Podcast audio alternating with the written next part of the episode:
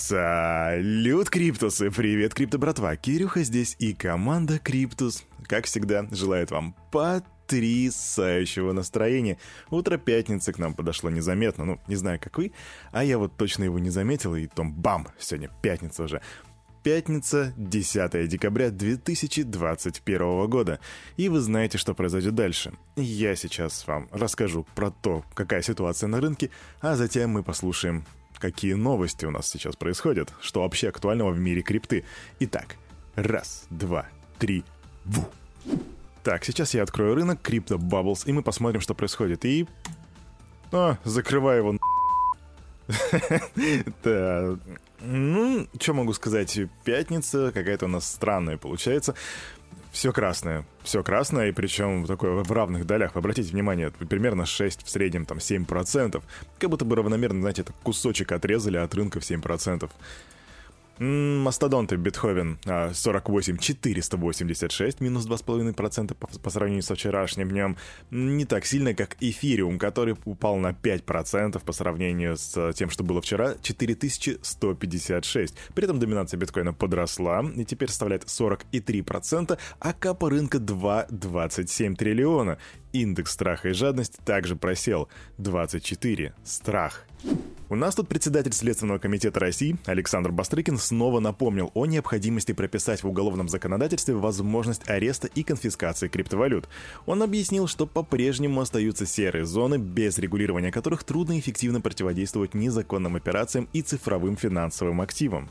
Пока еще не приняты дополнительные уголовные и уголовно-процессуальные законодательства, которые бы закрепляли принадлежность цифровых валют к имуществу. Отсутствие таких норм может затруднять квалификацию деяний, например, хищение, взятничество, а, финансирование терроризма и вот э, создавать неопределенность судебного рассмотрения уголовного дела. Кроме того, отсутствие определенного процессуального статуса таких активов препятствует наложению на них ареста и также конфискации. В общем, по его мнению, в случаях, когда лица, оказывающие услуги в сфере виртуальных активов, подконтрольны государству, арест криптовалюты может быть реализован по аналогии с арестом денежных средств и ценных бумаг.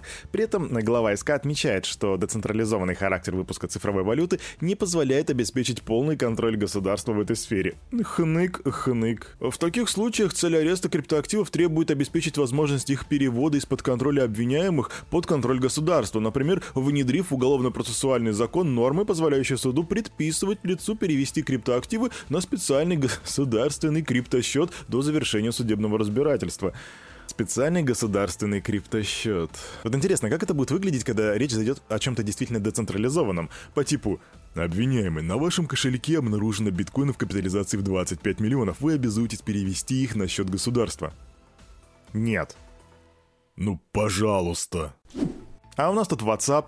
Вы знаете, это такое приложение, которым пользуются недобросовестные работодатели, чтобы запаривать работников даже в нерабочее время. Короче, туда добавят функцию мгновенных переводов в криптовалюте. Ну, разумеется, что не для россиян, а эта функция будет работать только для жителей США, и они получат возможность переводить мгновенные переводы в криптовалюте прямо внутри приложения. Для этого мессенджер заключил партнерство с платежным сервисом Novi и сообщил в своем твиттере а, об этом, собственно, он сообщил. Кирюха, что за Novi вообще? Первый раз слышу. Novi — это цифровой кошелек корпорации Meta. Вы ее знаете, потому что это бывшая Facebook. И этот кошелек был запущен в пилотном режиме аж полгода назад. Он поддерживается, вернее, он обеспечивается долларом США, который обеспечен стейблкоином USDP, который выпускает эмитент Paxos. Вот такие дела. Квик новость. У нас тут производитель аппаратных кошельков Ledger анонсировал запуск в первом квартале 2022 года платежной карты CryptoLife в сети Visa. Она обеспечит мгновенную конвертацию цифровых активов Fiat в момент оплаты и возможность кредитования под залог криптовалюты.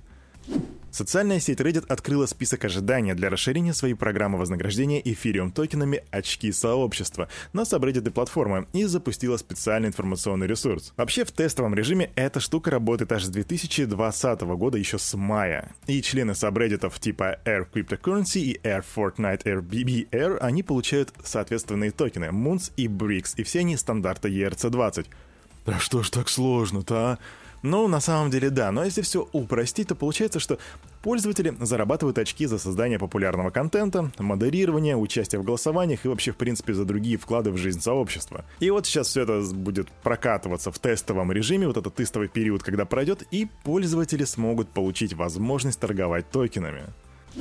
Новости про Пепси, что-то мне прям так пепсюшечки захотелось. Прям бы Макса навернул с гуараной. Ммм, без сахара, вкусничка.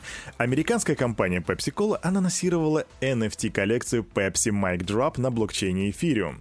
Токены получат участники списка ожидания, регистрацию которой, на которой откроют 10 декабря Сегодня, ребята, в 20.00 по Москве. Эта коллекция состоит из 1893 токенов в честь года основания компании. Вы, кстати, знали, что она основана в 1893? Я нет. Согласно пресс-релизу, NFT сгенерированы случайным образом. Каждый представляет вариацию изображения микрофона, вдохновленную знаковыми вкусами Pepsi. Они также разделены по степени редкости и наиболее уникальные выпустят в единичном экземпляре. Чё-то я хочу поучаствовать, ребятки. Новости про то, что MicroStrategy снова закупились биточком. Ничего нового, ничего не меняется, короче, просто цифры, идем дальше. Поставщик аналитического ПО для бизнеса MicroStrategy дополнительно приобрели 1434 биткоина на сумму 82,4 ляма долларов. И вот по состоянию на вчерашний день, на 9 декабря, фирма владеет уже 122 478 биткоинами, на которые потратила около 3,6 миллиардов баксов. И на момент, пока я это говорю, стоимость резервов MicroStrategy в цифровой валюте превышает 6 миллиардов долларов. Новости от Ripple. Ripple.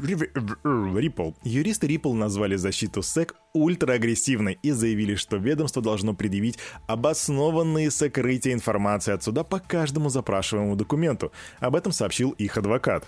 Вообще, я понимаю, что в голове сейчас такой когнитивный диссонанс, типа, чего, они же вроде как защита, почему они нападают. Тут речь идет о привилегии совещательного процесса. Есть такая штука в Америке, и она сохраняется как раз-таки за СЭК. Это принцип права, который позволяет регулятору отказаться от раскрытия документов или дачи показаний, сославшись на конфиденциальность данных источников. И вот спор по применению регулятором данного принципа ведется уже несколько месяцев. 3 а декабря а, мировая судья, которая ведет этот процесс, указала сторонам, вернее, она приказала им предоставить дополнительные аргументы в пользу своих позиций. И тут крипто-братва даже не имеет смысла пересказывать, что именно происходит сейчас в суде, потому что, ну, на самом деле происходит просто затык. Бюрократия. Банальная бюрократия, которая не позволяет э, либо одной, либо другой стороне одержать победу. И, кстати, если не ошибаюсь, Ripple уже об этом давно намекает, что типа SEC специально, намеренно растягивают этот судебный процесс, а мы держим руку на пульсе. Stay tuned, guys. А тут недавно завершился четвертый парачейный аукцион Polkadot. Победителем стал проект Parallel Finance. За него заблокировали более 10 миллионов дот общей стоимостью 294 миллиона долларов. И тут возникает вопрос, а господи, это ж кто такие-то вообще?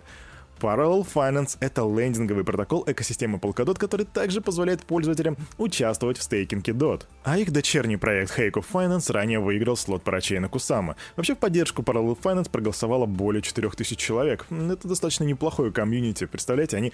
Сколько бабок они там заморозили? Quick новость про NFT-шечки. DEX-агрегатор OneInch и ювелирный бренд Parts of Four выпустят совместную NFT-коллекцию на платформе Binance. Токены поступят в продажу уже 13 декабря, то бишь через 3 дня. Всего выпустят 22 тысячи токенов 31 разновидности. И все они, помимо всего прочего, вот этой уникальности, они разделены еще на 7 уровней редкости. Помните, крипто-братва, недавно я для вас освещал новость о том, что Росса Ульбрихта, основателя Silk Road, вернее, мы знаем, что он сидит в тюрьме, мы знаем, что его посадили достаточно давно и что он сидит на пожизненном, но он решил нарисовать там nft чтобы потом помочь себе поскорее выйти на собранные деньги, либо чтобы отправить эти бабки в фонд. И вот апдейт. Его коллекцию, она уже готова, разместили на платформе Super Rare и ее уже выкупили. Да, за 1446 эфиров, а это 6,2 миллиона долларов. Куда на самом деле пойдут эти деньги, пока что неизвестно, но однако, если команде Криптус вдруг станет это известно, то мы сразу сообщим, так что, ребята, оставайтесь с нами. А на этом на это утро у парня за микрофоном все. Меня зовут Кирюха, команда Криптус желает вам потрясающего настроения на весь оставшийся день. И помните, все, что здесь было сказано, это не финансовый совет и не финансовая рекомендация. Делайте собственные research и, развивайте критическое мышление, прокачивайте финансовую грамотность и хороших выходных. Обнял. До свидания.